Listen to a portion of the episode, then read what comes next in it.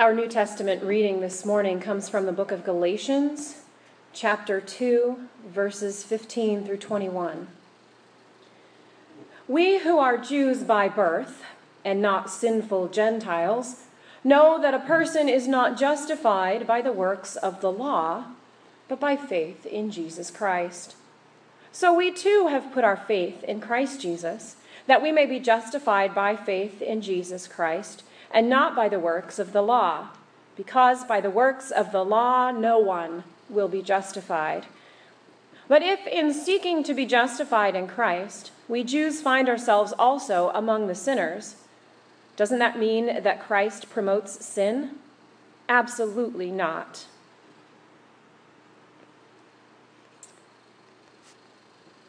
I apologize. I just realized that I am missing half of this scripture passage this morning. I thought, what a strange place for that to leave off.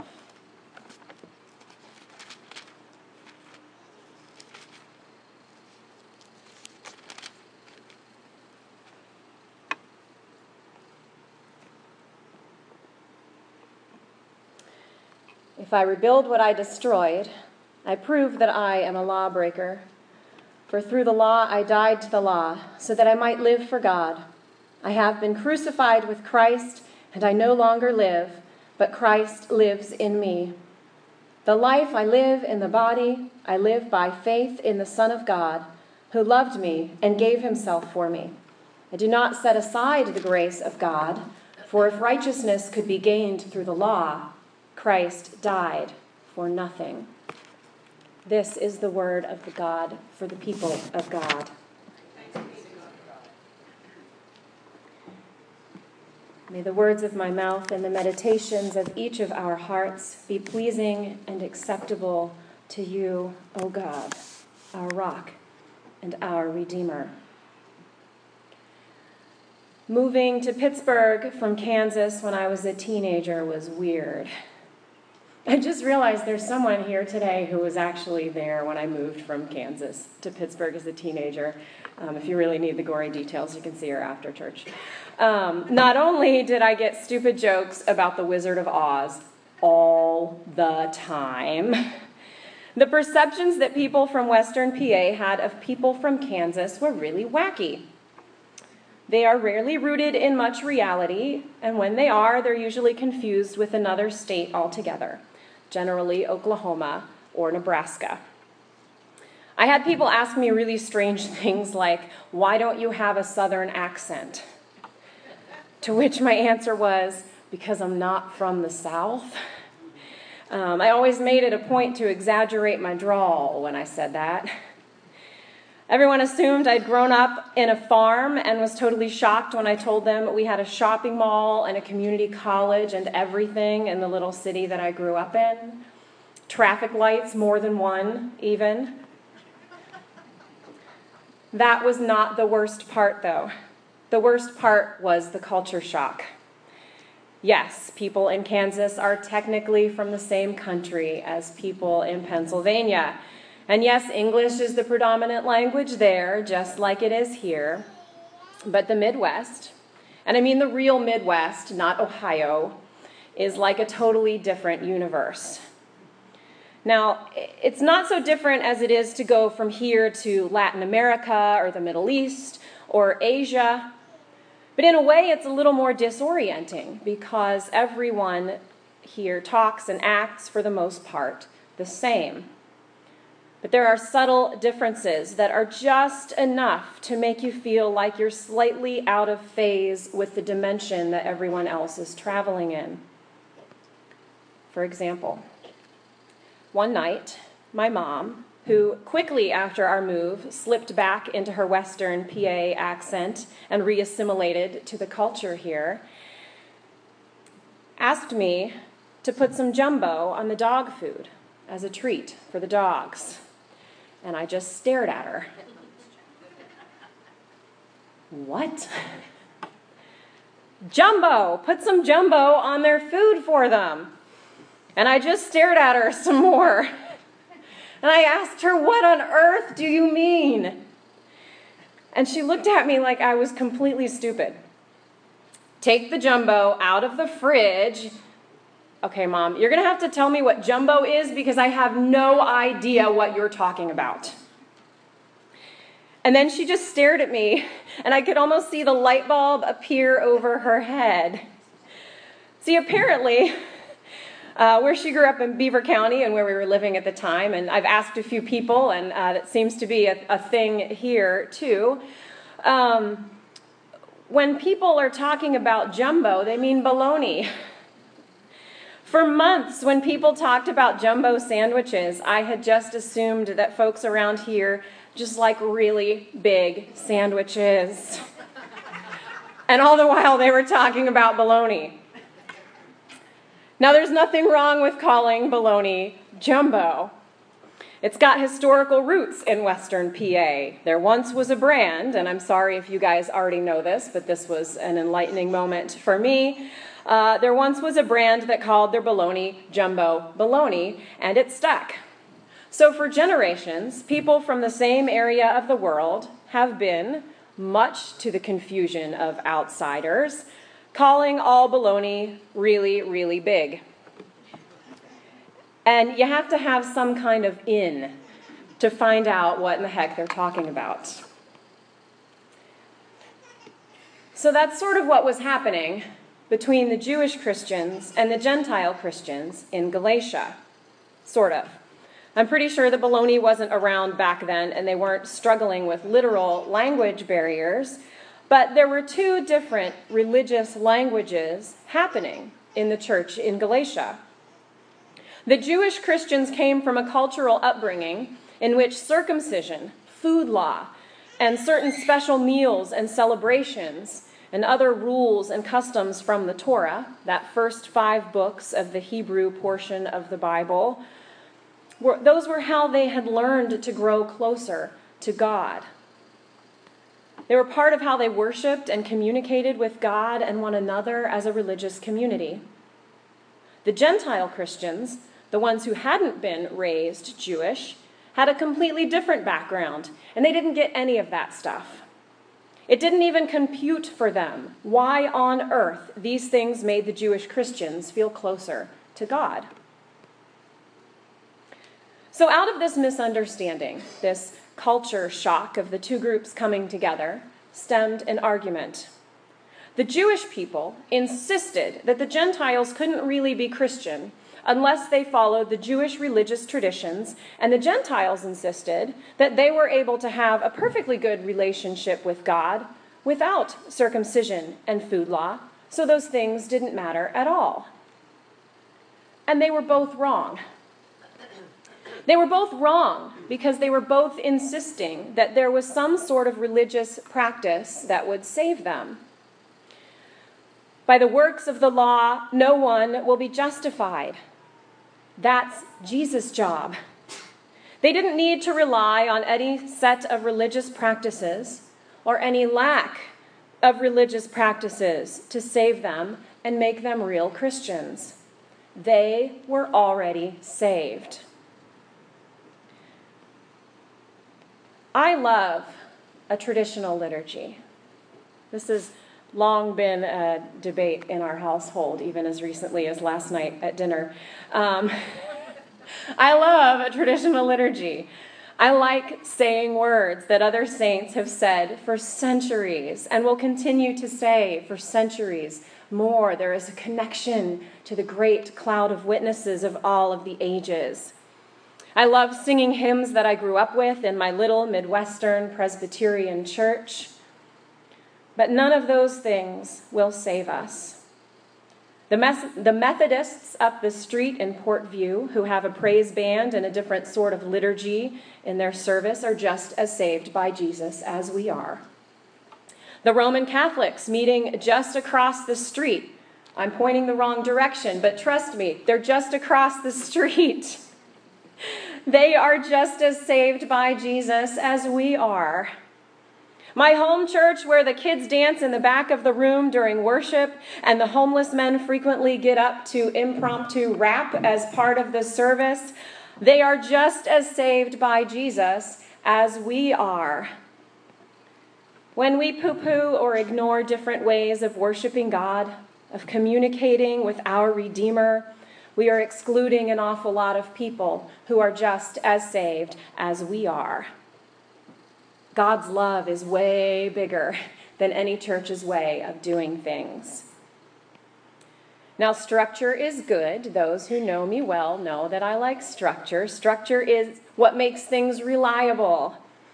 But it can also be a barrier when everyone knows the structure and the way things are, except for the new person, when you're talking about jumbo and bologna, and they're the same thing.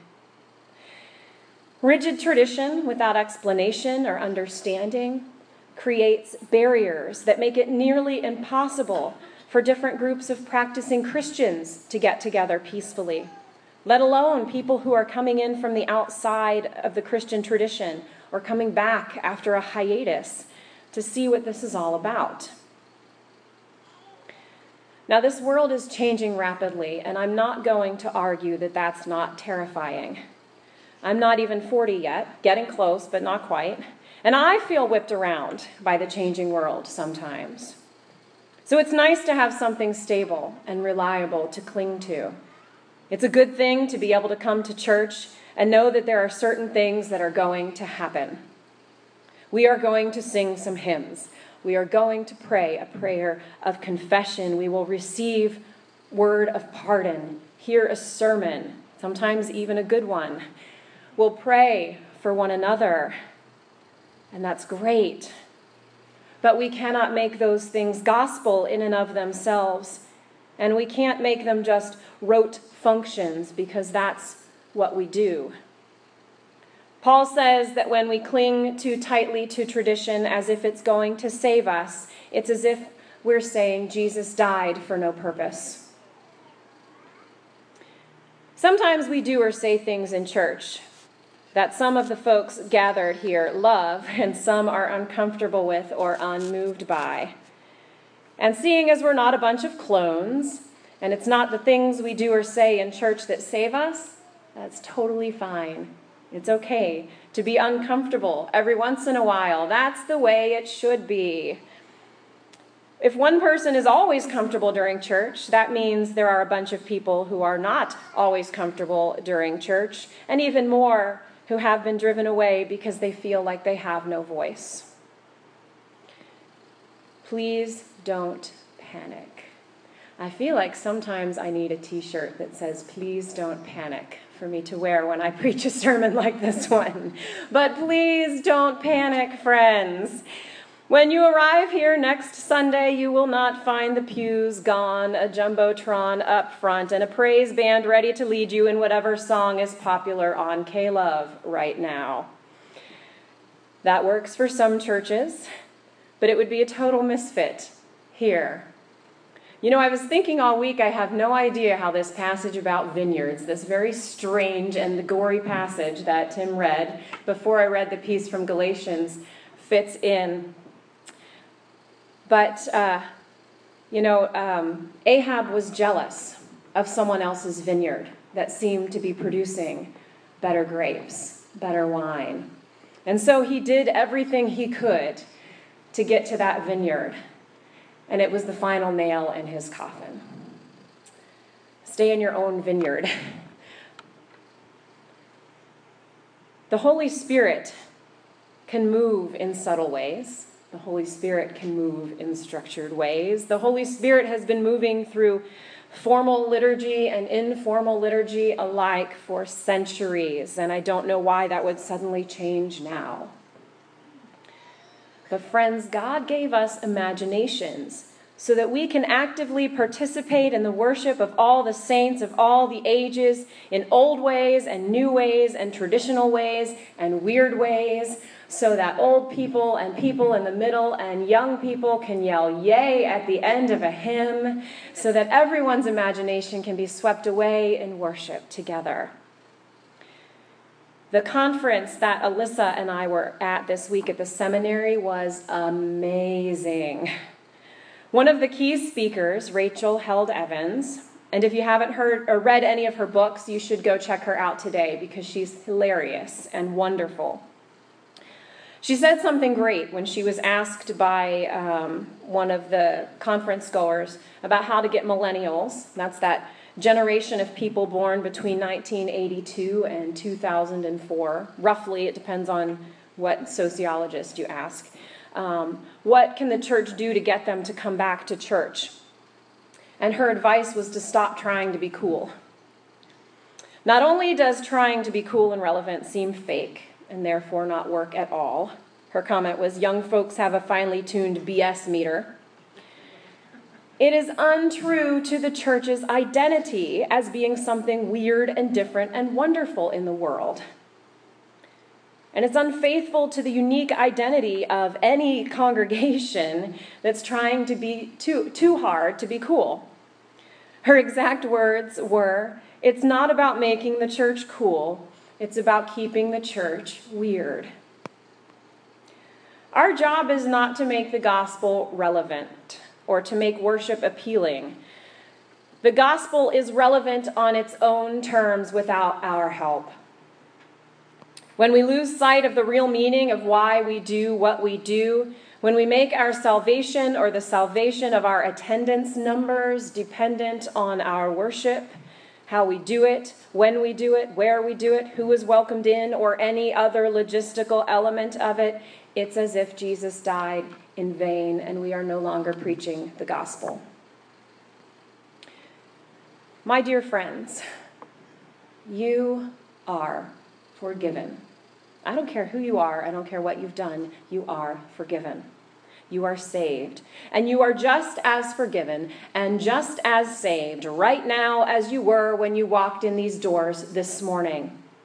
There is nothing in your sitting here this morning or in any of the magic words that we have recited today that has made you saved-er or forgiven-er than you were before. I want everyone just to take a moment, turn to a person next to you. This is one of those things that might make some people uncomfortable, but that's okay. We'll sing a comfortable hymn after this. I want you to turn to a person near you and say, you are forgiven. You are forgiven. I can't see Phil in the corner. You are forgiven, Phil. I can't see you in the corner. I don't want to lose him back behind the music stand over there. My friends, that's why we are here. Not to become forgiven, but be, to be reminded of that forgiveness that we have already been granted and to remind others of it and to celebrate it. That's weird. That's not something you hear outside of these doors anywhere. As the makeup of congregations shift and change over the years with neighborhoods, as families grow and change and more or less people think church is relevant or worth uh, getting up early for, as people sleep in or don't based on the time of the year, the things we do here on Sunday morning shift and change as well, and that's all right. Shocking revelation here, I wasn't here in Liberty in nineteen oh two when this church was founded. My, my kids would go, you weren't? But I'll bet their worship services in nineteen oh two were very different than what's happening this morning. For starters, they would probably have been shocked to pieces to see a woman standing up here in the pulpit wearing a clerical collar. I'm pretty sure they didn't have an organ yet. Many Presbyterian churches back then sang only psalms, no hymns. Hymns were considered to be heretical. You could only sing scripture. The language they used would have been very different. They would have been saying baloney, where we say jumbo, or vice versa. And I'll bet another fifty to one hundred years from now, things will look equally different here in this sanctuary. I do believe that this church will still be here in fifty or one hundred years. You guys have what matters, a strong historical identity, a deep connection to the community and an investment in liberty, a love for Jesus and a gratitude for God's gifts of grace and salvation. You have young people like the ones who we honored earlier today. This church is far from dying. Oh, it's changing for sure. And that's a beautiful thing to be embraced. It's something that we can embrace without fear when we remember that this church doesn't save us.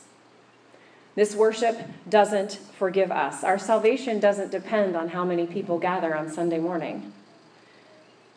We're already forgiven. Praise the Lord.